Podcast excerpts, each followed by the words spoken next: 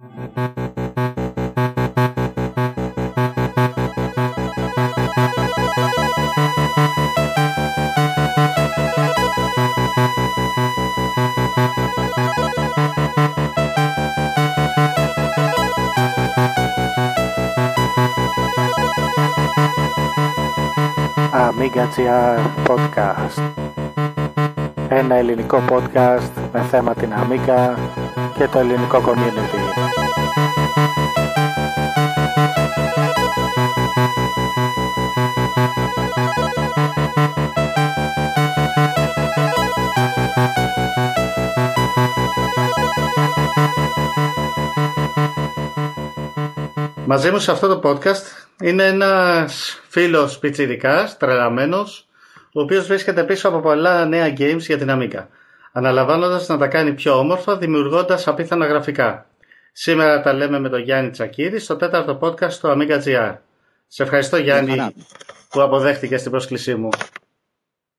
Ευχαριστώ και εγώ για την πρόσκληση. Πες μας μερικά πράγματα για σένα. Πώς και ασχολείσαι με την Amiga, πώς τη γνώρισες; Λοιπόν, πρώτα απ' όλα ονομάζομαι Τσακύρης Γιάννης ή κατά το κοινό Τσακ στα διάφορα αμυγκοφόρα. Ασχολούμαι επαγγελματικά με τα γραφιστικά και τη φωτογραφία, καθώς και το music production και το live performance. Και τα τελευταία χρόνια και με το game making. Όσον αφορά την Amiga τώρα, την πρωτογνώρισα το 88, πρώτη φορά στο σπίτι ενός ξαδερφού μου, ήταν από τους πρώτους λίγους τυχαίρους που είχε Έλληνες τουλάχιστον έτσι, που είχαν τότε αμίγκα στα χέρια τους, 500 φυσικά έτσι.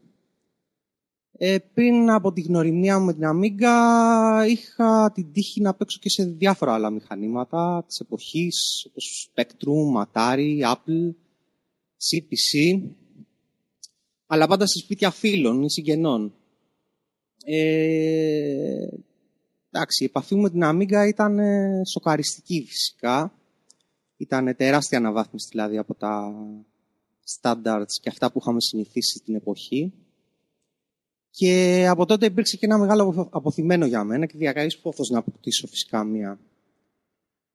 Ε, προσωπικά κατάφερα να αποκτήσω υπολογιστή στα, γύρω στο 90 με 91 όπου αγόρασα έναν Amstrad 628 Plus, που ήταν και μια φθηνή για την εποχή επιλογή, βέβαια στα τελειώματά του τότε, αλλά εντάξει, σε γενικές γραμμές ήταν ε, μια επιλογή ορθή ας πούμε, γιατί υπήρχε αρκετός κόσμος ο οποίος είχε Amstrad και στη γειτονιά δηλαδή και σε απογνωστούς και φίλους. Και μπόλικο software. Μπορούσε να ανταλλάξει παιχνίδια. Ναι, μπόλικο software τότε. Ναι, βέβαια. Φυσικά, ακόμα και τότε συνέχισα να κυνηγάω με μανία κάθε ευκαιρία να παίξω σε Amiga, είτε στους λίγους τυχερούς φίλους που την είχαν, είτε σε διάφορα Amigo υπόγεια καταστήματα της εποχής. Θυμάσαι; Ναι, βέβαια, βέβαια. Είχαμε χαλάσει ναι. πολλά λεφτά εκεί. Ναι, μιλάμε για τους παππούδες των ίντερνετ καφές, έτσι. Δηλαδή, υπόγεια γεμάτα με αμίγκες που πλήρωνες με την ώρα, ρε παιδί μου, για να παίξεις sensible, ας πούμε με τα εκπληκτικά εκείνα σιρτάρια γεμάτο δισκέτες να ανοίγεις και να του λες ναι, θέλω τη δισκέτα το παιχνίδι νούμερο 368 ναι ρε φίλε ναι. Και ήταν αρκετά διαδεδομένα εκείνη την εποχή. Οπότε εντάξει υπήρχε και μια, μια πρόσβαση ας πούμε στα μηχανήματα και πέραν από κάποιον φίλο ας πούμε ή γνωστό που θα μπορούσε να πας. Τελικά προσωπικά απέκτησα την πρώτη μου Αμέρικα το 1994 μια 1200 ε, και από εκεί και πέρα συνέχισα να, έχω, να, να την έχω στην κατοχή μου. Ε, άρχισα να την αναπτύσσω, έβαλα μνήμη εξτρά, σκληρό δίσκο, CD-ROM. Εντάξει, και μέχρι και σήμερα ας πούμε, εντάξει δεν έχω βέβαια το ίδιο μηχάνημα, αλλά η επαφή μου είναι συνεχής ας πούμε, για τα τελευταία δηλαδή 30 χρόνια. Α, δηλαδή είσαι μέσα στο κουρμπίτι εδώ και πάρα πολύ καιρό χωρίς να, έχεις, να τα έχεις αφήσει, να τα έχεις παρατήσει και να πεις ότι μετά ξαναγύρισα από επειδή το λησμόνισα ή ε, μου έλειπε. Έπαιξε. έπαιξε μια περίοδος τέτοια. Έπαιξε γύρω στο μια τριετία, τετραετία, όπου μπήκα στη φάση του PlayStation και κάπως την άφησα την Amiga ουσιαστικά, αλλά μετά από δύο-τρία χρόνια, ναι, ξαναγύρισα πίσω βασικά. Και κυρίως τώρα ασχολείσαι με γραφιστικά και για παιχνίδια και τέτοια. Ε, η γραφιστική είναι από χόμπι, είναι η δουλειά σου; Και πώς έχεις μπλεχτεί με γραφικά για games, πώς σου, ξανα... σου ήρθε όλη αυτή η ιστορία; Λοιπόν, αυτή, αυτή είναι μια ενδιαφέρουσα ιστορία. Ε, με τα γραφιστικά ασχολούμαι επαγγελματικά. Τώρα γενικότερα με τα παιχνίδια τι έχει παίξει. Το μεγαλύτερο μέρος της φοιτητικής μου ζωής το αφιέρωσε σε καστικά και μουσικά projects. Οπότε ακολούθησε και αυτό το κομμάτι και επαγγελματικά. Την ίδια περίοδο, περίοδο ξεκίνησα να ασχολούμαι και με το κόσμο των επιτραπεζίων RPGs. Ε, τα χρόνια που ακολούθησαν άρχισα να δημιουργώ μια σειρά από επιτραπέζια δικής μου κοπής. Το μεγαλύτερο μου project ξεκίνησε σε ένα risk τύπου στρατηγικής. το παίζαμε αυτό σε ένα τεράστιο κοντραπλακί, για να σας καταλάβεις, mm-hmm. με δικούς μας κανονες Το οποίο και εξελίχθηκε μετά από αρκετά χρόνια σε ένα πλήρες fantasy strategy RPG βρίδιο τύπου Warhammer με τάπες και μiniatούρες. Ονόμα της Θεομάντης. Ε, με το Θεομάντης λοιπόν και μετά από καιρό playtesting ξεκίνησα να μεταφέρω και αφού φυσικά είχε ολοκληρωθεί η βασική μηχανή και το πλέγμα των κανόνων και ένα τεράστιος όγκος από item abilities, feats ας πούμε και παρεμφερή. Άρχισα να μεταφέρω ε, κάποια χαρακτηριστικά του σε ένα πρόγραμμα ε, web making σελιδών έτσι ώστε να μπορούμε να κάνουμε εύκολα και γρήγορα το item selection, το στήσιμο των χαρακτήρων και όλα αυτά. Γιατί το υλικό που είχα μαζέψει ήταν πάνω από 150 σελίδες ουσιαστικά και ήταν δύσκολο να μπαίνουμε στη διαδικασία κάθε φορά να, ξέρεις, να, το κάνουμε αυτό manual, ρε παιδί μου, mm να κρατάμε σημειώσεις. Οπότε ήθελα εγώ να φτιάξω ένα μικρό προγραμματάκι στο οποίο θα το κάναμε αυτό μέσα από λάπτοπ γρήγορα. Δηλαδή θα επέλεγες, ας πούμε, ποια items θες, θα υπολόγιζε τις τιμές αυτό αυτόματα κτλ. Ναι. Ε, από εκεί πέρα το ένα πράγμα έφερε το άλλο. Ουσιαστικά, εντάξει, χρόνια ασχολιόμουν και με τα γραφιστικά, οπότε μπήκα και στη λογική του να ξεκινήσω να φτιάχνω, ας πούμε, κάποια γραφικά και άρχισα να καλοβλέπω την προοπτική του να το φτιάξω αυτό το παιχνίδι, να το, να το κάνω μεταφορά ουσιαστικά σε υπολογιστή. Και εντάξει, και μιας και μεγάλη μου αγάπη ήταν πάντα η Amiga, ας πούμε, και πάντα ήθελα να, να ασχοληθώ δηλαδή, ας πούμε, και δημιουργικά με αυτήν. Ε, κοίταξα να δω ποιες ήταν οι επιλογές μου για βοήθεια τουλάχιστον όσον αφορά το Gothic στο, στην Amiga κοινότητα. Ξεκίνησα λοιπόν με το Στεομάντης και έφτιαξα ένα πρώτο post στο Amiga Hellas το οποίο εντάξει δεν γνώριζα ρε παιδί πάρα πολύ κόσμο τότε. Ήταν και από τις πρώτες φορές που συμμετείχα, οπότε δεν είχε κάποια ιδιαίτερη τύχη ας πούμε, να βρω κόσμο να με βοηθήσει, αλλά εν τούτου συνέχισα να το προσπαθώ. Ήταν εκείνη την περίοδος που με σουρανούσε τον Ατάμι και έπαιζε μεγάλη κινητικότητα στην κοινότητα όσον αφορά το θέμα αυτό. Και εγώ παρακολουθούσα έντονα τις εξελίξεις, οπότε παρατήρησα ότι δημιουργείται νέο λογισμικό και νέα παιχνίδια, κάποια demos ας πούμε και τα λοιπά και ζητούσαν στην ομάδα γραφίστες και άτομα για να βοηθήσουν. Οπότε είπα γιατί όχι και, και ήρθα σε επικοινωνία. Και είπες να το δοκιμάσεις, ε; Ναι, ναι, βέβαια. Ήρθα σε επικοινωνία με, το, με τον Γκάναρ, που ήταν από τα δύο ιδρυτικά μέλη, ο οποίος παρεμπιπτόντως είναι στη Vampire Team τώρα, έτσι, στην Apollo Core Team. Και μιλήσαμε, του παρουσίασα το στεωμάν της και κάποια άλλα παιχνίδια τα οποία είχα στήσει. Μου είπε και εκείνος ότι τον ενδιαφέρουν. Μου είπε επίσης ότι και οι ίδιοι ψάχνουν για άτομα να τους βοηθήσουν για, για βοήθεια σε, σε γραφικά και σε design ουσιαστικά, σε κάποια άλλα projects τα οποία δουλεύανε και κάπως έτσι μπήκα και πιο, πιο σοβαρά ας πούμε στην υπόθεση game making σε Amiga τουλάχιστον έτσι. Ε, οπότε το στόμα της ε, προχώρησε, είχε, το, το έχεις αφήσει αυτή τη στιγμή έχει παγώσει και βρίσκεται στο πίσω μέρος του μυαλού σου, πώς γίνεται με αυτό; Το στόμα της έχει ολοκληρωθεί σαν design, έτσι τουλάχιστον όσον αφορά το επιτραπέζιο παιχνίδι. Ε, και έχω ολοκληρώσει και διάφορα ε, διάφορες ας πούμε βερζιόν, ε, άλλοι για PC, άλλοι για, για Amiga, ο σχεδιασμός πάντα, αλλά ουσιαστικά πέρα από, το, από εκείνη την εποχή δηλαδή που ξεκίνησα να δουλεύω στην Atami Team, το project δεν έχει προχωρήσει παραπάνω. Βέβαια υπάρχει, μπορώ δηλαδή να το εκμεταλλευτώ κάποια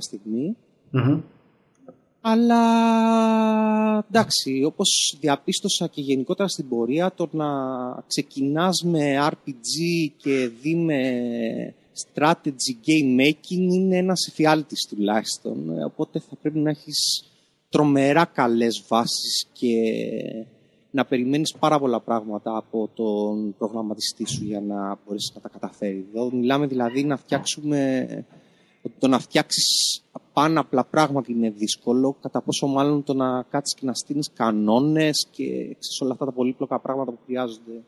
για τέτοιου είδους παιχνίδια.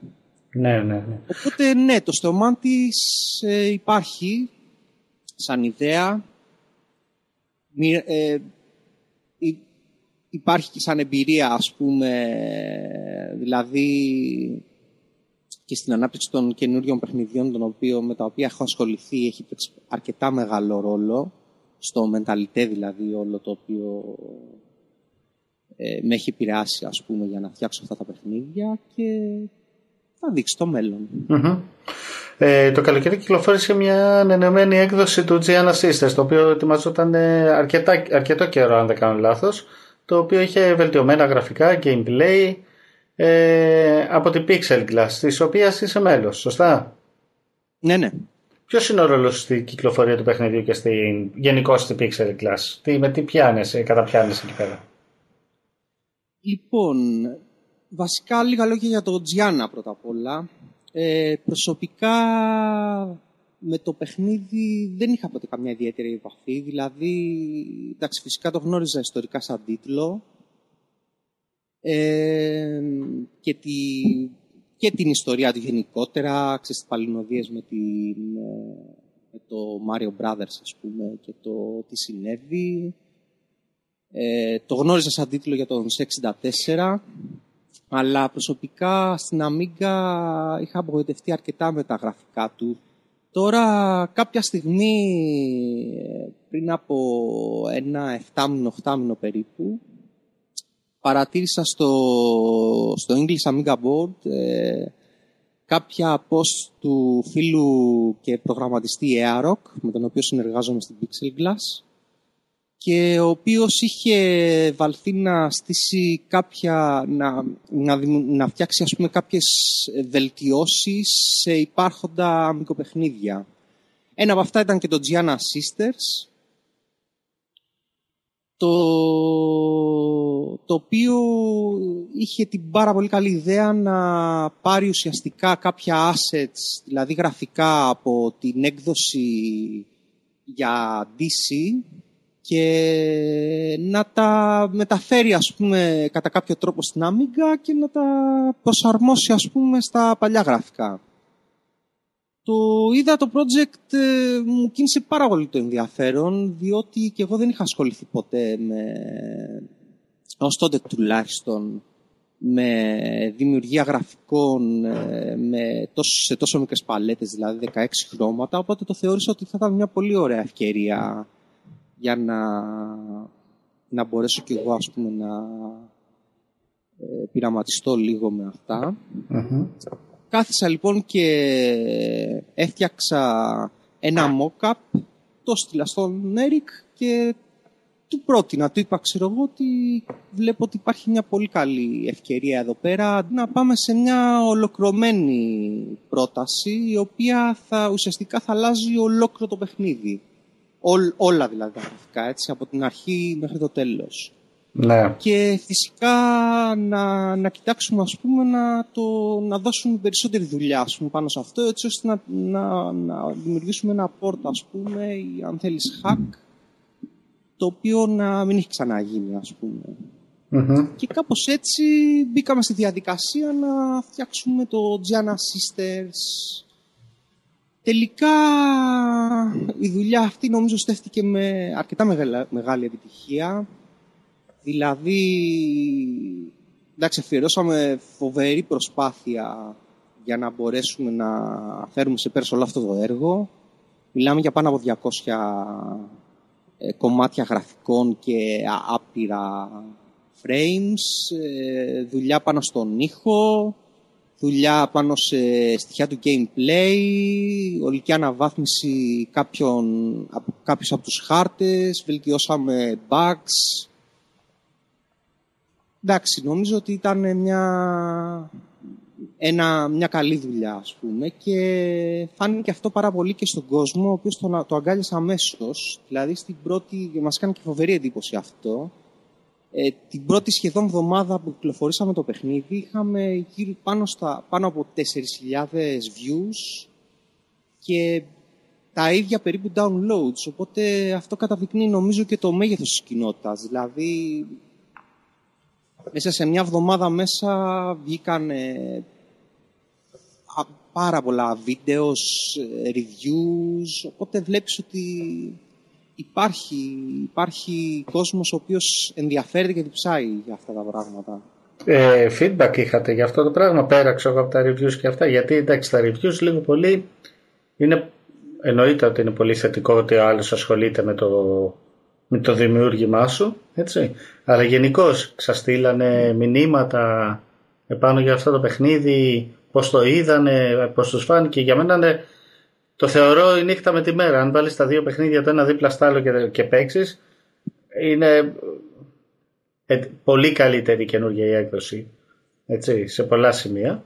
Ναι, νομίζω ότι διορθώσαμε μια ιστορική αδικία εκεί πέρα όσον αφορά τα γραφικά τουλάχιστον. Γιατί εντάξει, το παλιό παιχνίδι ήταν ε, ε, σχεδόν αυτούσια η μεταφορά από τον, από τον C64, έτσι. Οπότε, ναι, πραγματικά δηλαδή το χρειαζόταν.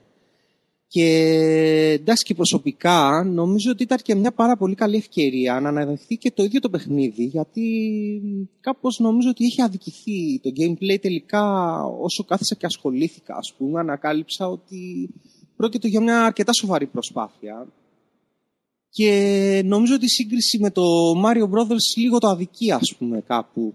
Έχει τα πολύ δικά του ιδιαίτερα χαρακτηριστικά και εντάξει, αν και είναι βασικό το gameplay, είναι μια αρκετά αξιόλογη προσπάθεια, οπότε δικαιολογημένη είναι και η δημοσιότητα η οποία είχε, τουλάχιστον σαν original τιτλος Τώρα, όσον αφορά το δικό μας, τη δική μας δουλειά για το Special Edition, ναι, λάβαμε πάρα πολύ μεγάλο feedback για την ακρίβεια. Πάρα πολλοί κόσμος μας προσέγγισε και μας είπε ότι ενδιαφέρεται ας πούμε και ότι και μας έδειξε τον ενθουσιασμό του το οποίο ναι κάπου και εμείς δεν το περιμέναμε ας πούμε τόσο πολύ δηλαδή να, να υπάρχει τέτοια, τέτοια κινητικότητα ας πούμε. Οπότε η Pixel Class έχει χαρεί με την όλη ιστορία. ναι. Ναι, και, και ξεκινάει και καινούργια πράγματα από ό,τι είδα. Το City, ας πούμε. Τι είναι το City, λοιπόν, για πες λοιπόν, πρόσεξε να, πρόσεξε να δεις τι, τι έπαιξε με την Pixel Glass. Λοιπόν, ε, μόλις, ε, δηλαδή περίπου στα μισά της, της δουλειάς μας με το Gianna Sisters, Ε, και αφού είδα κιόλας ότι γνώρισα καλύτερα τον Έρικ και είδα δυνατότητες σαν προγραμματιστή και ότι είχε αρκετά μεγάλο ενθουσιασμό, του έριξα την πρόταση και του είπα γιατί να μην φτιάχναμε για το, ένα κάποιο δικό μας παιχνίδι. Και του έριξα λοιπόν την πρόταση να φτιάξουμε την Pixel Glass. Και δίπλα στην Pixel Glass στήσαμε και την ε, Reimagine Games που είναι το brand ε, με το οποίο κυκλοφορήσαμε το Gianna Sisters. Οπότε τώρα ουσιαστικά έχουμε αυτά τα δύο brands το ένα ασχολείται με ports, remakes ε, free και το άλλο η Pixel Glass με τα παιχνίδια τα οποία θα θέλαμε να τα δώσουμε για commercial ουσιαστικά. Τα πιο original ας πούμε. Ναι βέβαια. Και φυσικά ένας από τους λόγους για τους οποίους μπήκα στη διαδικασία να ρίξω αυτή την πρόταση ήταν διότι ε, είχα αρχίσει τουλάχιστον τα τελευταία χρόνια να, να αφιερώνω ένα τεράστιο μέρος του χρόνου μου στη δημιουργία και την ανάπτυξη παιχνιδιών. Και επίσης είδα ότι και το τελευταίο καιρό η υπόθεση ανάπτυξη νέων παιχνιδιών στην, ε, στην Amiga έχει, έχει αρκετά μεγάλη επιτυχία και είναι δηλαδή ένας χώρος ο οποίος ε, δίνει ευκαιρίες ουσιαστικά σε νέους δημιουργούς και θεώρησα ότι είναι ένα περιβάλλον στο οποίο θα μπορούσα να στο οποίο θα μπορούσα ουσιαστικά να ανταγωνιστούμε ρε παιδί μου την αγορά αυτή και κατά κάποιο τρόπο ας πούμε να μπορέσω και να το κάνω αυτό σαν δουλειά πλέον και όχι απλά σαν ένα τρίτο τέταρτο χόμπι. Οκ. Ε, ε, οπότε το Alert City είναι ένα καινούριο project το οποίο έχετε ετοιμάσει. Αν δεν κάνω λάθος με αυτό, είχατε μπει και σε κάποιο διαγωνισμό. Ναι, ναι, στο Α, μπράβο. για το, τι λες για αυτούς τους διαγωνισμούς γενικώς, έχουν συμμετοχές, βγαίνει κάτι καλό από αυτά; Αν θυμάμαι καλά, είναι, ε, μέσα από ένα τέτοιο διαγωνισμό είχε βγει και το Tanks Fury, ας πούμε, των Πολωνών. Ναι. Ε, έχουν νόημα αυτοί, αυτές οι, αυτοί οι διαγωνισμοί; Είναι μια πάρα πολύ καλή φάση γενικότερα που, που κινείται η ιστορία, που έρχονται μαζί οι developers. Είναι ένα ενδιαφέρον και δημιουργικό χωνευτήρι αυτές, ε, αυτοί οι διαγωνισμοί και αυτά τα projects, τα οποία αν μη τι άλλο έχουν να προσφέρουν στην κοινότητα και στους developers τους ίδιους πολύ καλές υπηρεσίες, τουλάχιστον όσον αφορά στο να, στο να κάνουν γνωστά ας πούμε, τα projects αυτά και να δημιουργήσουν κίνητρα για την περαιτέρω εξέλιξή τους και σε γενικές γραμμές είναι σίγουρα θετικό το, το ότι κινούνται τα πράγματα και κινούνται μια προς μια κατεύθυνση όλο ένα και αυξανόμενο ενδιαφέροντος. Και θεωρώ ότι ήταν και, και καιρός τώρα να συμβεί αυτό και για την Αμίγκα που έχει ένα πολύ μεγάλο κομμάτι και έχει πολύ κόσμο ο οποίος ενδιαφέρεται. Έχει ένα πολύ καλό user base ουσιαστικά που διψάει για καινούργια πράγματα. Ναι. Επίσης ε, είσαι από τα μέλη ανάπτυξης του, του Chaos Guns το οποίο μας είχες παρουσιάσει και πέσει στο Amicamp ε, ένα χρόνο μετά σε τι, πού βρίσκεται, τι, σε τι στάδιο είναι; Θα, θα κυκλοφορήσει; Το Chaos Guns λοιπόν ε, ένα χρόνο μετά το παιχνίδι έχει, έχει προχωρήσει αρκετά αλλά δυστυχώς δεν έχει προχωρήσει όσο θα ήθελα εγώ προσωπικά. Δηλαδή, ε, ένα χρόνο μετά θα έπρεπε να είχαμε ολοκληρώσει τους στόχους τους οποίους είχα θέσει στην ομάδα, που ήταν τουλάχιστον να, να, να προγραμματιστούν κάποια βασικά στοιχεία τα οποία είχα στήσει στο πρώτο prototype demo ε, βασισμένο στο Backbone.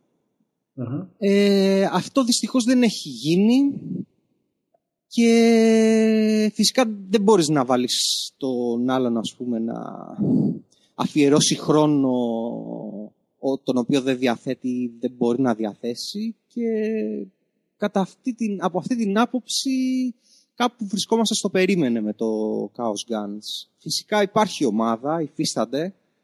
Ε, από καιρό σε καιρό υπάρχει κάποιο τύπου ανάπτυξη, αλλά ναι, προσωπικά εγώ έχω, έχω αφιερωθεί πλήρως αυτή τη στιγμή στο, στο Alasset και στην Pixel Glass και Πιστεύω ότι ε, ένα εργαλείο για να αναπτυχθεί περαιτέρω και το Chaos Guns θα είναι και τελικά η επιτυχία και το κατά πόσο θα μπορούσαμε να κάνουμε κάτι με το Alarcity.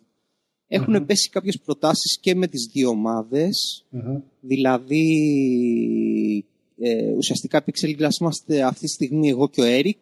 Τώρα πρόσφατα προσθέθηκε και ο Νούλη ο οποίος είναι μουσικός από την Chaos Guns Team. Τον προσκάλεσα εγώ για να μας βοηθήσει στην Pixel Glass για τη δουλειά την οποία κάνουμε. Και υπάρχει επικοινωνία ανάμεσα στις δύο ομάδες και έχουν πέσει ιδέες ε, αργότερα αν δεν προχωρήσει το πράγμα με τον παρόν προγραμματιστή να το αναλάβουμε εξ ολοκλήρου ως Pixel Glass πλέον το Chaos Guns και να το ολοκληρώσουμε έτσι. Και το Alar City, Αλλά... αν θυμάμαι καλά, το Couch Gun στη δεύτερη έκδοση που είχατε ξεκινήσει να υλοποιείτε ήταν σε assembly γραμμένη. Και το Alar City είναι γραμμένο κάπως έτσι, είναι πάλι σε assembly; Το Alar City είναι γραμμένο σε Blitz Basic 2, αλλά η όλη του φιλοσοφία είναι πάρα πολύ κοντά ε, σε αυτό το οποίο έχουμε κάνει με το Chaos Guns. Και φυσικά η Blitz ε, έχει τη δυνατότητα για inline assembly, ας πούμε, στοιχείων μέσα, οπότε θα δούμε τι θα κάνουμε με το Chaos. Αν δηλαδή μπούμε σε διαδικασία, ολοκληρωθεί το Alarcity, ε, πάει καλά η όλη ιστορία και αποφασίσουμε στη συνέχεια να να αναλάβουμε εξ ολοκλήρου το Chaos Guns, είτε θα μπούμε σε διαδικασία να χρησιμοποιήσουμε κάποια στοιχεία της μηχανής του Alarcity και θα, θα φτιαχτεί ουσιαστικά ε, εκ νέου όλη η καινούργια μηχανή, αλλά εντάξει, από τη στιγμή που θα έχουμε κάποια κομμάτια, έχουμε ήδη κάποια κομμάτια έτοιμα, δεν θα, δεν θα χρειαστεί να το, να το φτιάξουμε από scratch, έτσι, όλο το ναι. πράγμα. Κατάλαβα. Είτε θα χρησιμοποιήσουμε και κάποιο μέρος του κώδικα για assembly. Αλλά βεβαίως ε, από τη στιγμή τώρα που δεν, δεν έχει υπάρξει κάποια τελεσίδικη απόφαση όσον αφορά το τι θα γίνει με το Chaos Guns και με τον προγραμματιστή που το είχε αναλάβει, ε, βρίσκεται στον αέρα ουσιαστικά το project και θα δούμε τι θα γίνει. Ωραία.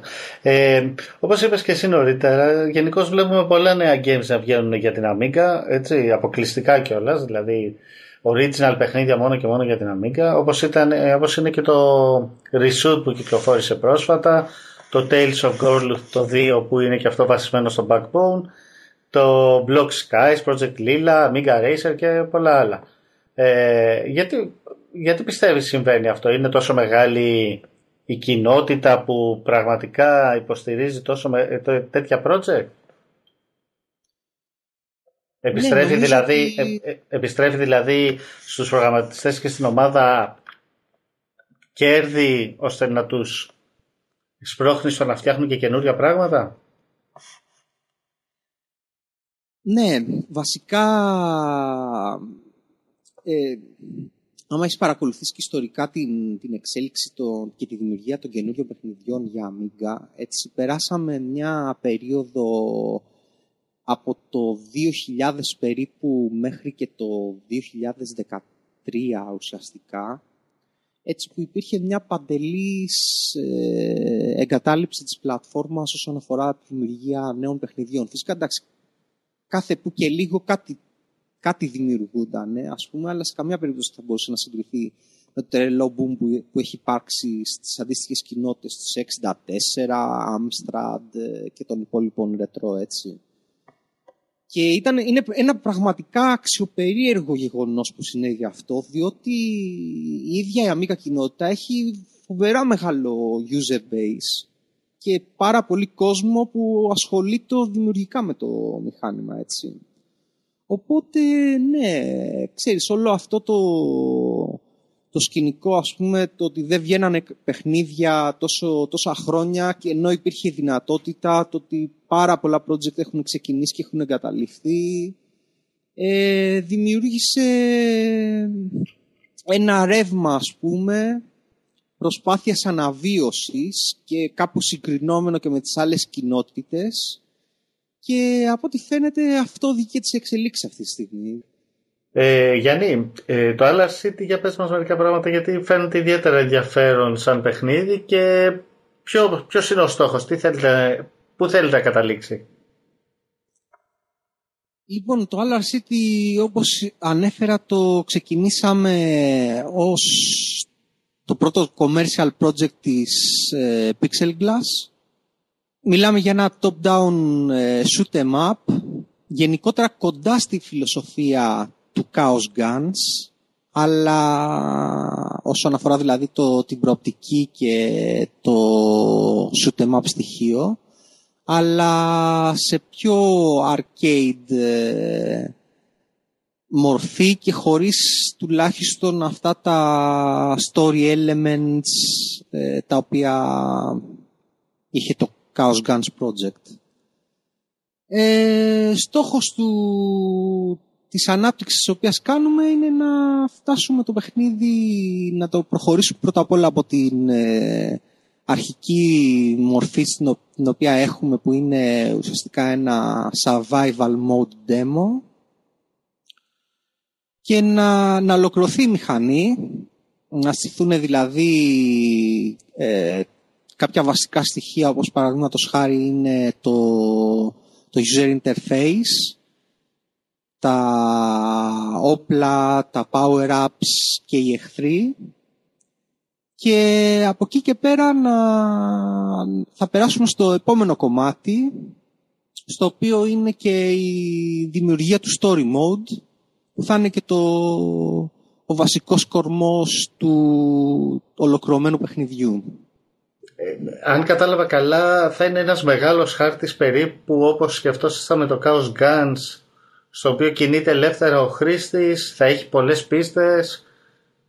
Πώς το σκέφτεστε; Η λογική του Chaos Guns ήταν ε, open world, έτσι, δηλαδή να πηγαίνεις από τη μια περιοχή στην άλλη ελεύθερα, ας πούμε, ουσιαστικά. Αυτό δεν θα γίνει στο Alarcity σίγουρα. Δηλαδή θα βασιστούμε σε ένα level system. Αυτό το οποίο ακόμα συζητάμε είναι το πώς θα, πώς θα λειτουργήσει αυτό άμεσα. Δηλαδή θα πηγαίνουμε είτε από τη μία πίστα κατευθείαν στην επόμενη, είτε ε, μέσω κάποιου χάρτη, έτσι. Υπάρχει και... κάποιος στόχος κυκλοφορίας; Ο στόχος κυκλοφορίας υπάρχει αναμφισβήτητα.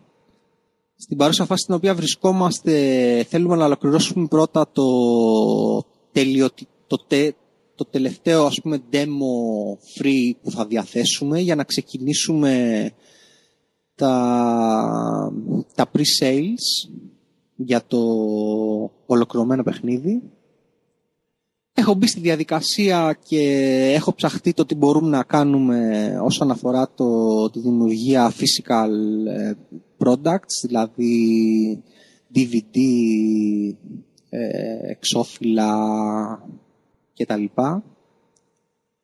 Έχω, είμαι και σε κάποια επαφή και με κάποια άτομα από το εξωτερικό. Παραδείγματος χάρη αυτοί οι οποίοι κυκλοφόρησαν το Tanks Fury και το Solid Gold και με αυτούς δηλαδή έχουμε, βρισκόμαστε σε επικοινωνία για το τι μπορούμε να κάνουμε και το πώς θα μπορούσαμε να διαθέσουμε τα physical copies. Έχουν βγει τιμές, έχουμε στήσει την υποδομή που χρειάζεται για να μπορούμε να το διαθέσουμε, όσον αφορά δηλαδή τα sites και τα λοιπά. Και από εκεί και πέρα τώρα στη, φάση στην οποία βρισκόμαστε περιμένουμε την ολοκλήρωση του, του τελευταίου demo θα είναι version 1.0 Τώρα αυτή τη στιγμή βρισκόμαστε στη 0,2 για να σου δώσω καταλάβεις, αλλά mm-hmm. εντάξει, τα πράγματα εξελίσσονται αρκετά γρήγορα, οπότε δεν θα αργήσει. Θεωρώ ότι τουλάχιστον θέλω, ας πούμε, θα ήθελα μέσα στο, σε αυτό το μήνα ή στον επόμενο να έχει κυκλοφορήσει αυτή η έκδοση και να περάσουμε γρήγορα στα pre-sales που θα βοηθήσει κιόλας και οικονομικά λίγο την ιστορία εδώ για να συντηρηθεί ε, με τον ίδιο ρυθμό η, το development. Mm-hmm. Και τώρα όσον αφορά την, ε, την ολοκλήρωση του παιχνιδιού ε, αυτό σε γενικές γραμμές θα εξαρτηθεί από το πότε θα ξεκινήσει το pre-sales. Και από τη στιγμή που θα ξεκινήσουν και τα pre-sales και αναγκαστικά θα θέσουμε και κάποιο συγκεκριμένο στόχο για την ολοκλήρωση του παιχνιδιού. Ε, ένας μικροπρόθεσμος στόχος που έχουμε, για τον οποίο έχουμε μιλήσει στην παρούσα είναι να το έχουμε ολοκληρώσει το δεύτερο τετράμινο του 17 αλλά αυτός ο στόχος μπορεί να αναθεωρηθεί και προς τα πάνω και προς τα κάτω. Δηλαδή μπορεί να, να καταφέρουμε να το ολοκληρώσουμε πολύ πιο σύντομα αλλά ίσως και πιο μετά. Τώρα δηλαδή στο επίπεδο στο οποίο βρισκόμαστε και χωρίς ακόμα να έχουμε ολοκληρωμένα τα βασικά πράγματα που θα θέλαμε να είχαμε ολοκληρωμένα, δεν θα μπορούσαμε να κάνουμε κάποια πολύ συγκεκριμένη εκτίμηση για το πόσο θα μας έπαιρνε η ανάπτυξη της ολοκληρωμένης ε, του τελειωμένου παιχνιδιού ουσιαστικά. Αλλά έχουμε μια πάρα πολύ καλή ιδέα γι' αυτό και τουλάχιστον όσον αφορά το, τα ίδια τα pre-sales όταν θα ξεκινήσουμε σίγουρα θα, θα γνωρίζουμε και καλύτερα για το τι μελγενέστε. Τα γραφικά είναι δικά σου, έτσι. Γενικώς τα θεωρώ πάρα πολύ καλοφτιαγμένα. Δεν ξέρω αν 100% είναι δικά σου ή όχι. Τα γραφικά είναι 100% δικά μου. Πολύ ωραία. Game design επίσης. Mm-hmm. Και ο χαρακτήρας, ο χαρακτήρας είναι φωτιά; Μια φωτιά, ναι. τα κάψει όλα. Fireball, ναι. Πολύ, πολύ καλά. Γενικώ και... το θέμα. Και επίσης είναι δικό μου και το, και το ηχητικό κομμάτι και έχω βάλει και το χέρι μου στα, στη μουσική. Με τη, Για τη μουσική όπως σου είπα συνεργάζομαι και με το φίλο Νούλη που κάνουμε μαζί την, ε, την ιστορία.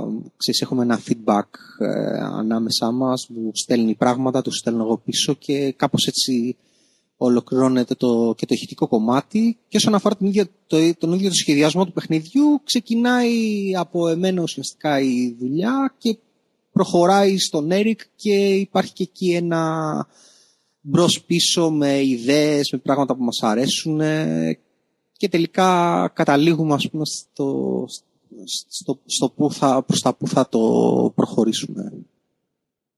Με το καλό, με το καλό να δούμε και αυτή τη δουλειά να ολοκληρώνεται και να και να πάει πάρα πολύ καλά γιατί πιστεύω ότι είναι από τις καλύτερες δουλειές που έχουμε δει στα τελευταία παιχνίδια που έχουν κυκλοφορήσει και, και είμαι σίγουρος ότι αν ε, το βγάλετε θα έχει μεγάλη απήχηση στον κόσμο. Για να δούμε, μακάρι, μακάρι γιατί αυτό θα μας δώσει και τη δυνατότητα να, να μπορέσουμε να ασχοληθούμε και με πολλά περισσότερα πράγματα, έτσι. Δηλαδή, πέρα από τα επόμενα commercial projects τα οποία βρίσκονται στη σκαριά. Ήδη ας πούμε είπαμε για το Chaos Guns το οποίο μπορεί να το αναλαβουμε ε, υπάρχουν και άλλα projects τα οποία τρέχουν. Ετοιμάζεται κάποια άλλη έκδοση κάποιου άλλου παλιού παιχνιδιού να την κάνετε deluxe; Κάτι τέτοιο. Ε, ετοιμάζεται το Raid Over Moscow. Α, ωραία το οποίο υπήρξαν τα, είχαν κατασκευαστεί τα γραφικά, αλλά ποτέ δεν κυκλοφόρησε σαν έκδοση. Ο Έρικ επικοινώνησε με τους δημιουργούς ε, και κατάφερε να τα πάρει ε, και έχει στήσει μια δική του μηχανή με την οποία τρέχει το παιχνίδι. Είναι μια one-to-one ουσιαστικά μεταφορά του παιχνιδιού όπως η 64, αλλά με καινούργια γραφικά για Amiga. Ποτέ δεν υπήρξε βέβαια... Ε, ε, είναι port δηλαδή, καθαρό και είναι το επόμενο project από, για την ε, Reimagine Games μετά το Gianna Sisters. Και φυσικά όλα αυτά ε, θα τα κάνουμε γιατί, γιατί είμαστε πολύ καλά παιδιά, ας πούμε, και θέλουμε να τις αποσφέρουμε στην κοινότητα. Όχι, εντάξει, ναι, μας ενδιαφέρει, ας πούμε, μας ενδιαφέρει πάρα πολύ να, να, να ασχολούμαστε με πράγματα και να υπάρχει κινητικότητα και φυσικά αυτό δημιουργεί και πολύ καλές προϋποθέσεις και για όλα τα υπόλοιπα projects τα οποία υπάρχουν. Ας πούμε.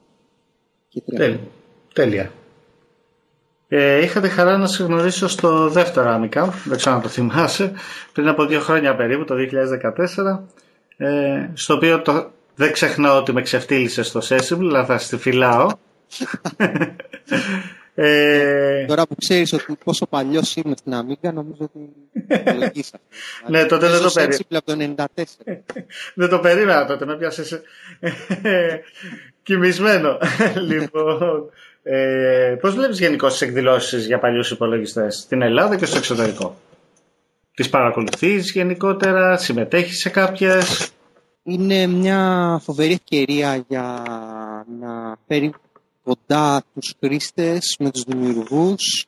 Είναι μια πάρα πολύ καλή ευκαιρία για να μπορείς ε, να ανταλλάξεις ιδέες. Νομίζω ότι προσφέρουν εξαιρετικές υπηρεσίες στην ίδια την κοινότητα γιατί συμβάλλουν ε, αποφασιστικά τόσο στην ε, επαφή του κοινού με τις νέες εξελίξεις όσο και στη δημιουργία καινούργιων συνεργειών και σχέσεων φυσικά ανάμεσα στα ίδια τα μέλη της κοινότητας που είναι το Α και το Ω για οποιαδήποτε περαιτέρω εξέλιξή τους. Προσωπικά, ναι. ρωτάμε ε, εκεί νιώθεις και κάποιο είδος πίεσης μήπως από τον κόσμο που έρχεται και σε πιάνει και σου λέει πότε θα είναι έτοιμο το Chaos Guns, πότε θα είναι έτοιμο το Chaos Guns. Όχι, εντάξει, κοίτα, νομίζω ότι έχουμε ξεπεράσει πλέον αυτή τη φάση και σαν κοινότητα και όλοι γνωρίζουν ότι ε, το να φτιάξεις κάτι το οτιδήποτε, ας πούμε, τουλάχιστον σε επίπεδο software, είναι μια πάρα πολύ δύσκολη και επίπεδη ιστορία. Πρέπει να αφιερώσεις άπειρο χρόνο, άπειρο χρόνο, προσωπικό, δηλαδή τώρα για, για την ανάπτυξη του Αλλάρης τουλάχιστον ε, αφιερώνω το μισό της ημέρας μου, όσο να καταλάβεις. Και νομίζω ότι και οι άλλοι που βλέπουν καταρχήν εκτιμούν την ίδια την προσπάθεια και σε δεύτερο βαθμό νομίζω ότι αρκετός κόσμος καταλαβαίνει ποιες είναι οι δυσκολίες που βρίσκονται στο να αφιερώσεις τόσο πολύ χρόνο σε ένα τέτοιο project και το πόσο δύσκολο είναι τελικά να το ολοκληρώσεις, έτσι. Ε, για τις Next Generation Amiga ποια είναι η γνώμη σου, πώς τις βλέπεις, παρακολουθείς τις εξελίξεις τους; Next Gen Amiga. Ε, την υπόθεση Amiga, όπως είπα, την παρακολουθώ από την αρχή, οπότε ναι, έχω μια καλή ιδέα των εξελίξεων.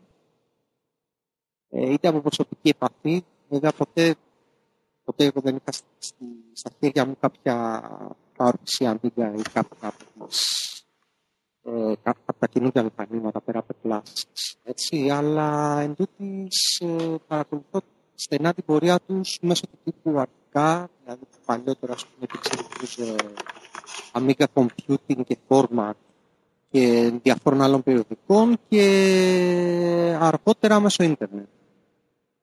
Οπότε ναι, έχω ήμουν εκεί σε κάθε βήμα της εξέλιξης Αμίγας και τα έχω παρακολουθήσει στενά.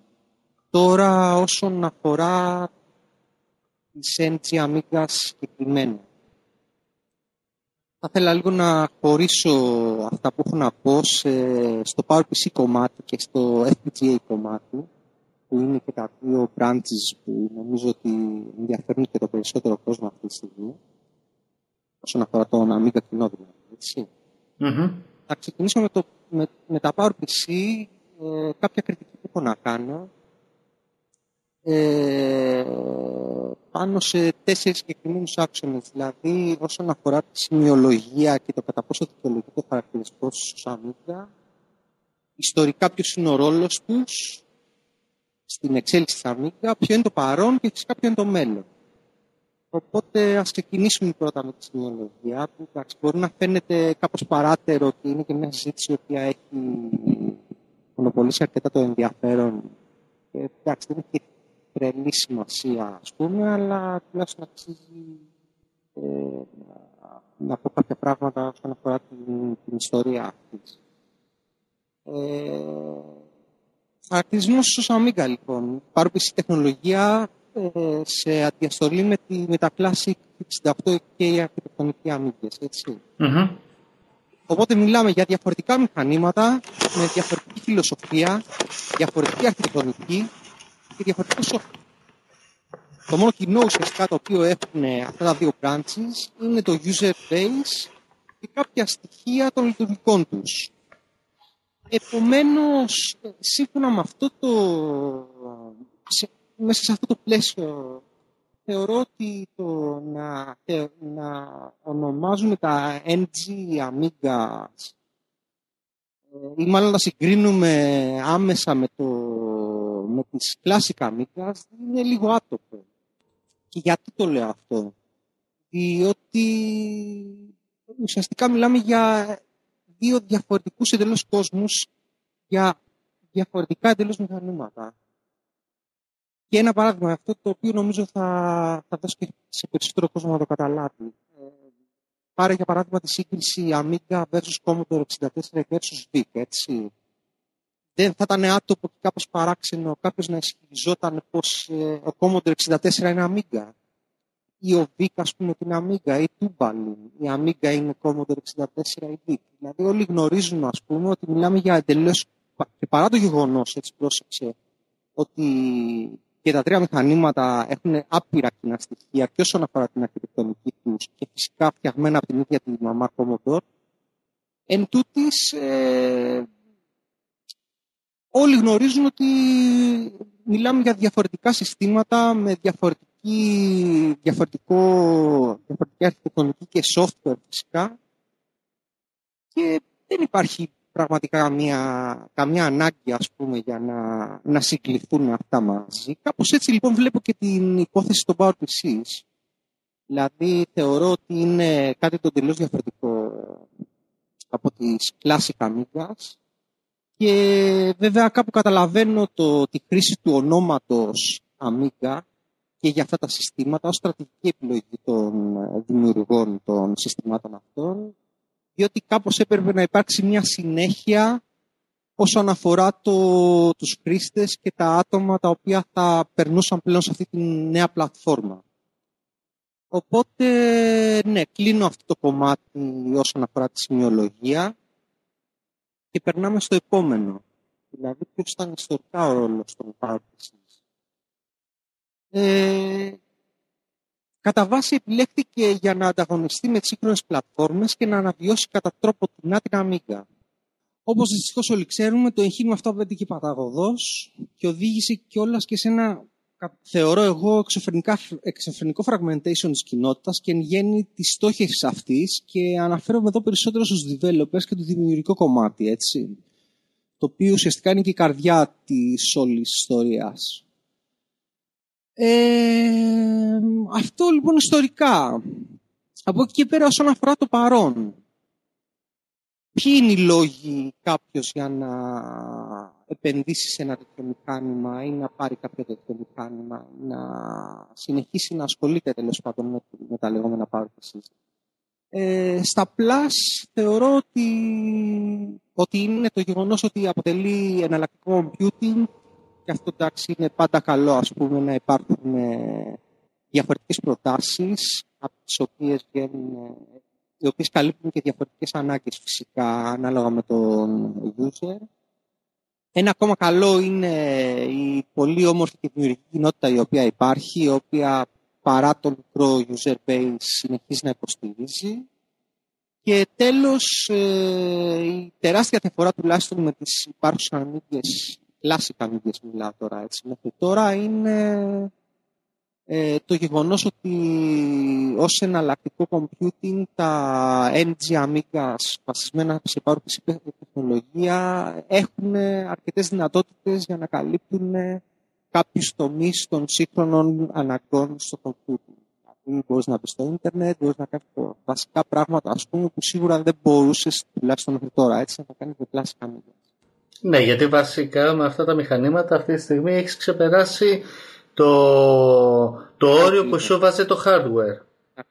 Τώρα από εκεί και πέρα είναι θέμα software το τι μπορείς να κάνεις. Ε, ε, Power Mac για παράδειγμα ή με PCs ε, δεκαετίας και βάλε. Καταλαβαίνεις δηλαδή ακόμα και, ακόμα και τα κινητά ας πούμε, που χρησιμοποιούμε δεν έχουν και τεράστια διαφορά όσον αφορά τη, τις δυνατότητες που έχουμε όσον αφορά την κάλυψη του σύγχρονου computing ας πούμε, από τα από αυτά που μπορεί αντιστοίχως να σου προσφέρει η ανάπτυξη. Και φυσικά όλο αυτό έρχεται να δέσει και με το software εν γέννη. Είναι εξής ένα κλειστό κύκλο σύστημα όλο αυτό. Δηλαδή οι τιμές αποξενώνουν ε, τους χρήστες. Υπάρχει μικρό user base, υπάρχει αναμφίβολα μικρό development base για την ανάπτυξη των πλατφόρμων αυτών, οπότε και το software κάπου χωλαίνει, ας πούμε. Και όπως είπα και προηγουμένως, δηλαδή, παρά το γεγονός ότι υπάρχει κοινότητα και κάνει ηρωικές προσπάθειες για να συντηρεί την πλατφόρμα, το ίδιο το εξωφρενικό fragmentation το, το οποίο υπάρχει στην κοινότητα ουσιαστικά το κρατάει από το να περάσει αυτό το threshold ας πούμε το οποίο θα το βοηθούσε κάπως λίγο να, να αυξήσει το user base το οποίο με τη σειρά του θα μπορούσε να βοηθήσει κιόλας στη δημιουργία νέου software και την ε, εξέλιξη την περαιτέρω της πλατφόρμας. Οπότε κάνω και μοιραία στο τελευταίο point που είναι το μέλλον. Είναι άμεσα συμβασμένο το μέλλον με όλα αυτά που προανέφερα προηγουμένως. Δηλαδή, αν δεν μεγαλώσει το user base, δεν πρόκειται να υπάρξει ανάπτυξη. Δεν πρόκειται να, να αναπτυχθεί το development base περαιτέρω. Όλοι γνωρίζουμε ότι ε, τα μισά συστήματα, τουλάχιστον το OS 4, είναι ένα κλειστό σύστημα και τα κλειδιά τα χικαϊτήριων. Έτσι. Οπότε, θέλοντας και μη οποιαδήποτε περαιτέρω εξέλιξή του έχει να κάνει αποκλειστικά και μόνο με το τι θα κάνει χικαϊτήριον στο αυτό το κομμάτι. Εντάξει, όσον αφορά το MorphOS, ας πούμε, σύστημα, ότι μιλάμε για πιο αληθή πλατφόρμα, οπότε θα μπορούσαμε να περιμένουμε περισσότερα πράγματα από αυτό. Προσωπικά δεν έχω μια πολύ σαφή εικόνα βεβαίως για το τι μπορεί να κάνει το κάθε σύστημα. Έτσι, να είναι και μια καλή ευκαιρία να μου δείξετε στο επόμενο αν κάνετε βέβαια. Πολλοί πιστεύουν ότι η λύση θα ήταν να μεταφερθεί στο H86. Αλλά αυτό λύνει το πρόβλημα... Μπράβο, αυτό λύνει όμως το πρόβλημα που ανέφερες όσον αφορά το κόστος. Βέβαια, επάνω σε αυτό υπάρχουν και διάφοροι άλλοι ενδιασμοί και εγώ γενικώς συνήθως λέω το εξής ότι σε H86 είναι το άρρος. Αν θέλεις να το δούμε και από άλλα λειτουργικά συστήματα, σε H86 είναι και το Haiku, που είναι ένα πάρα πολύ ωραίο λειτουργικό σύστημα, αλλά το ξέρουν ελάχιστοι. Δηλαδή, το Linux, εντάξει. Το Linux. Γιατί βάλει γι' αυτό. Δηλαδή το Linux αυτή τη στιγμή χαιρόντουσαν ότι έχουν το 2% της ε, αγοράς σε, σε desktop χρήστες. Δηλαδή... Εκεί, εκεί πλέον φεύγουμε, φεύγουμε τελώς από το πάρκος και πάμε γενικότερα στο τι θα μπορούσε να γίνει ως ή να ονομαστεί μια, να φτιαχτεί μια NG ξέρω εγώ έτσι. Δηλαδή, ναι, είναι ενδιαφέρουσα συζήτηση για το τι θα μπορούσε να γίνει στο Άρος και τα λοιπά, αλλά δηλαδή το Άρος τώρα Εντάξει, μιλάμε για ένα εναλλακτικό software, έτσι. Δεν μιλάμε για μια NG Amiga, σωστά; Σωστά, αλλά το θέμα είναι ότι οι χρήστες ε, της κοινότητας, οι οποίοι υποστηρίζουν ε, ότι το πρόβλημα το μεγάλο είναι εξωγό το οικονομικό, το οποίο είναι όντως ένα μεγάλο πρόβλημα, ε, και υποστηρίζουν ότι η λύση θα ήταν ε, η μεταφορά σε 86, βασικά πιστεύω θέλουν το Amiga OS 4 για 1086. Δεν θέλουν οποιοδήποτε άλλη λύση για H86. Βέβαια αυτό θα το δούμε κιόλας.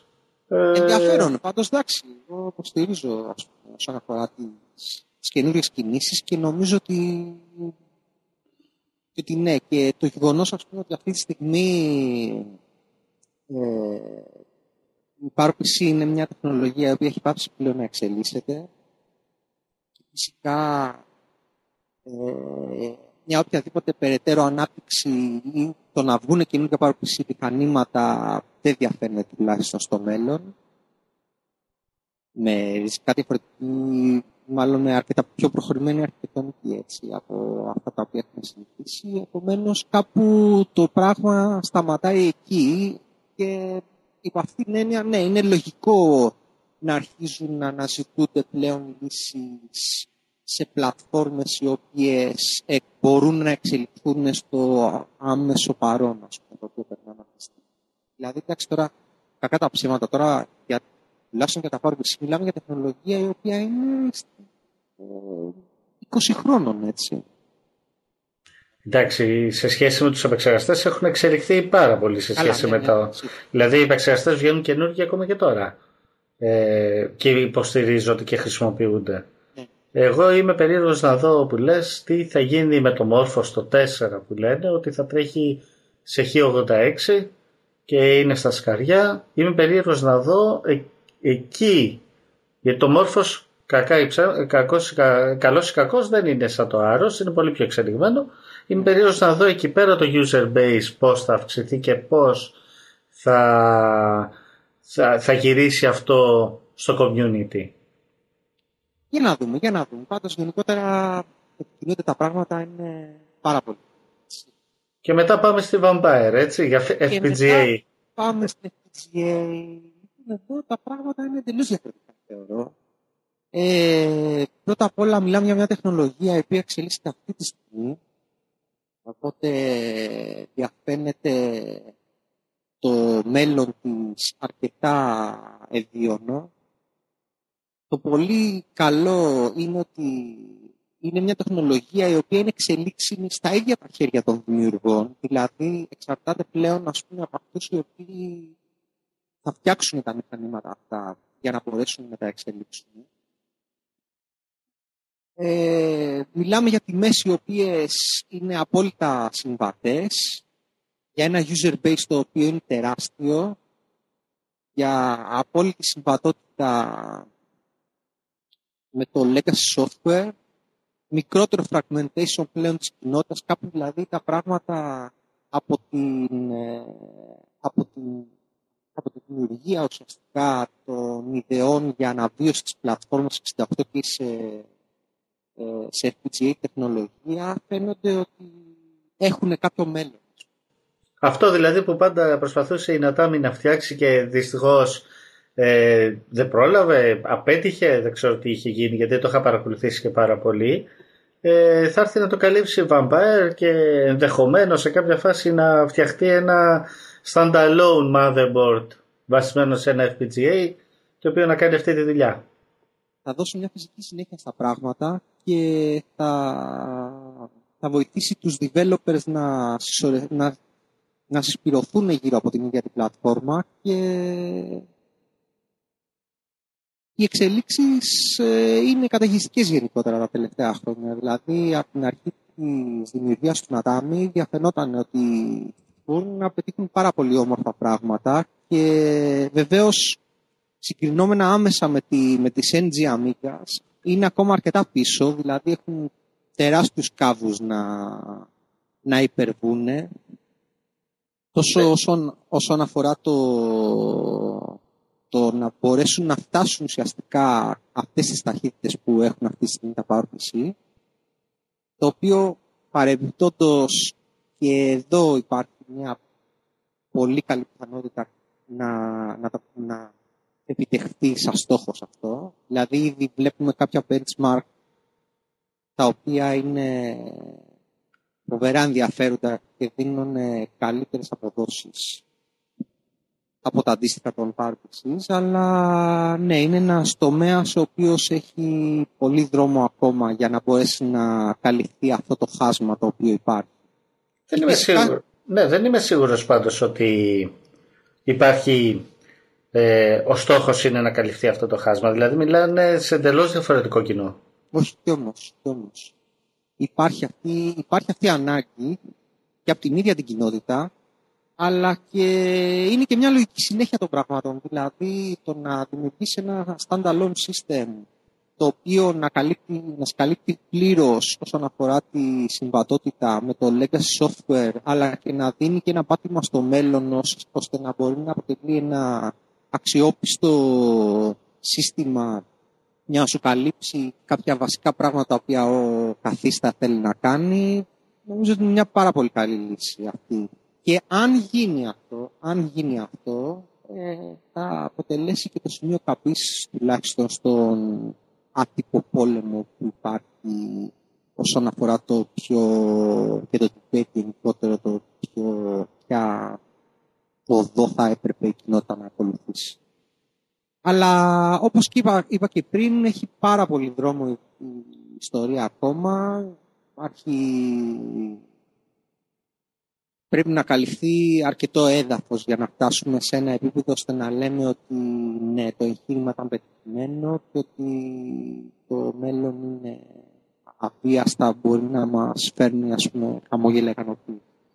Και το, ένα από τα πιο σημαντικά πράγματα είναι ότι ακόμα και τώρα δεν έχουν κορεστεί οι λύσεις, δεν έχουν κορεστεί τα project που ο κόσμος θέλει να υλοποιήσει και τα πράγματα ανακοινούνται με έντονο ρυθμό. Ναι, βλέπεις ότι υπάρχει ένα, ένα influx των ε, developers αυτή τη στιγμή στην κοινότητα. Δηλαδή κάπου είναι η ίδια ιστορία ουσιαστικά και με τα παιχνίδια. Ξέρεις κάτι, πιστεύω ότι αυτή η αναβίωση στις 68 και η αρχιτεκτονικής μέσω των FPGA ήταν και έπαιξε καταλητικό ρόλο και για, την, ε, για, για, για τους software developers που άρχισαν πλέον να βλέπουν ε, με διαφορετικό μάτι την ε, συνέχιση της ανάπτυξης της πλατφόρμας. Καταλάβεις, νομίζω ότι κάπου, κάπου συνδέονται δηλαδή όλα αυτά. Και φυσικά το γεγονός ότι υπάρχει αυτή η κινητικότητα ε, φέρνει περισσότερο κόσμο και περισσότερους developers σε επίπεδο εφαρμογών το οποίο αν μη τι άλλο είναι ό,τι καλύτερο για μας, έτσι. Ό,τι καλύτερο και για την ίδια την κοινότητα και για το μέλλον αυτής. Ναι, βέβαια. βέβαια. Ε, φτάνοντας έτσι προς το τέλος, υπάρχει κάτι για το οποίο θα έπρεπε να σε είχα ρωτήσει και το αμέλησα και στο οποίο θα ήθελες να αναφερθείς; Θα ήθελα βασικά να αναφερθώ στην, ε, στην ελληνική πραγματικότητα της ρετροκοινότητας. Ε, πραγματικά είναι πολύ ενθαρρυντικό το ότι βλέπεις αυτή την κινητικότητα να υπάρχει και στο δικό μας το χώρο, το περιορισμένο γεωγραφικά τέλος πάντων. Ε, βλέπεις άτομα που ασχολούνται με παιχνίδια, καινούρια, άτομα που ασχολούνται με λογισμικό, hardware. Όλα αυτά νομίζω ότι πρέπει να αρχίσουμε λίγο να τα βλέπουμε ε, με μεγαλύτερη εξωστρέφεια. Και κατά βάση και η προσπάθεια που κάνω και εγώ με την Pixel Class ε, είναι σε αυτή την κατεύθυνση. Δηλαδή να αρχίσουμε να εκμεταλλευόμαστε το γεγονός ότι έχουμε πολύ δημιουργικό κόσμο που αφιερώνει πραγματικά εργατοώρες στη δουλειά του και το κάνει με μεράκι αυτό και με φοβερά ποιοτικά αποτελέσματα. Και νομίζω ότι θα ήταν πάρα πολύ καλό να, να φύγουμε λίγο από το καβούκι μας και να αρχίσουμε να το σπρώχνουμε και το πράγμα λίγο προς τα έξω. Δηλαδή, παίρνει, πάρει για παράδειγμα ας πούμε, αυτό το οποίο γίνεται αυτή τη στιγμή στη Πολωνία, στη Τσεχία. Όλοι αυτοί που ήταν πολλά χρόνια πίσω σε όλους αυτούς τους τομείς έχουν πέσει πραγματικά ε, μεγάλο μεράκι και ε, βέβαια εντάξει είχαν και πολύ μεγαλύτερες κοινότητες από τη δική μας, έτσι, αλλά αυτό δεν σημαίνει ότι και εμείς υπολοιπόμαστε σε δημιουργικότητα και σε, σε πράγματα τα οποία έχουμε να προσφέρουμε. Επομένως, θεωρώ και είναι και ένα κάλεσμα αυτό σε όλη την κοινότητα να συνεισφέρει, να κοιτάξει περισσότερες, να κάνει περισσότερες συνέργειες. Θεωρώ δηλαδή ότι το, ότι το να έχεις πολλές φωνές και διαφορετικές φωνές ε, είναι πάρα πολύ καλό και πρέπει να υπάρχει, αλλά από την άλλη πρέπει κάπου να αφήσουμε και εμείς τα, τα δικά μας και τις σύντρικες και τα, σε όλη αυτή την, την ζωφερή κατάσταση ας πούμε στο παρελθόν, να κοιτάξουμε να συνεργαστούμε και να βοηθήσουμε ένα τον άλλον ουσιαστικά. Έτσι. Γιατί, ξέρεις, υπάρχουν κοινοί στόχοι και πάρα πολλά πράγματα από τα οποία μπορούμε να, να, να και εμείς και η υπόλοιπη κοινότητα. Έτσι και κλείνοντας θα ήθελα να πω ένα, ένα πολύ χαρακτηριστικό πράγμα. Ε, ξέρεις, ένα, ένα κομμάτι της ιστορίας Αμίγκας για το οποίο σίγουρα οι Αμιγκάδες, οι Έλληνες Αμιγκάδες τουλάχιστον ήταν και είναι περήφανοι η ιστορία των joysticks. Έτσι. Ναι. Δηλαδή τα, τα joystick του ανέρουσε ας πούμε είναι ναι. τελικά πλέον εδώ πέρα. Το φοβερό λοιπόν είναι το ότι ενώ πραγματικά ε, μιλάμε για ένα piece of hardware ας πούμε το οποίο έχει είχε και έχει και φοβερά τεχνικά χαρακτηριστικά και πολύ καλή ποιότητα, ουσιαστικά είναι παντελώς άγνωστος στο εξωτερικό. Έτσι. Δεν το ξέρει κανείς. Και αυτό ήταν και ένα από τα πρώτα πράγματα που εμένα μου ήταν σε εντύπωση. Δηλαδή πάντα, πάντα νόμιζα, πάντα θεωρούσα ας πούμε ότι νόμιζα έτσι, ότι ε, τα συγκεκριμένα joysticks είναι έρχονται μάλλον από το εξωτερικό και ότι όλοι τα γνωρίζουν. Εντάξει, δεν μπορείς να φανταστείς την ε, έκπληξή μου όταν κατάλαβα ότι τελικά ήταν ένα ελληνικό προϊόν το οποίο το γνωρίζουμε μόνο εμείς, ας πούμε. Και, και θεωρώ ότι αυτό δείχνει κιόλα το, το ποιες ευκαιρίες υπάρχουν. Ε. Γενικώς ο, η κοινότητα και ο χώρος της Amiga ε, έχει αυτό που είπες. Δίνει πολλές ευκαιρίες σε οποιονδήποτε αρχίσει να δημιουργεί πράγματα να πάρει ένα πολύ δυναμικό και καλό feedback προς τα πίσω και από εκεί και πέρα να αρχίσει να φτιάχνει ακόμα περισσότερα γιατί υπάρχει μεγάλη ζήτηση και πολύ μικρή, πάρα πολύ μικρή προσφορά. Ναι. Γιάννη, σε ευχαριστώ πάρα πολύ για αυτή τη συζήτηση. Και εγώ ευχαριστώ. Ελπίζω να σε δω σύντομα στο επόμενο Amicam και να τα πούμε και από κοντά και να μας έχεις να μας παρουσιάσεις και κάτι για το Aller City. Θα έχουμε πάρα πολλά πράγματα να πούμε. Ωραία. Ωραία. Να είσαι καλά, εσύ. Σε χαιρετώ. Γεια χαρά.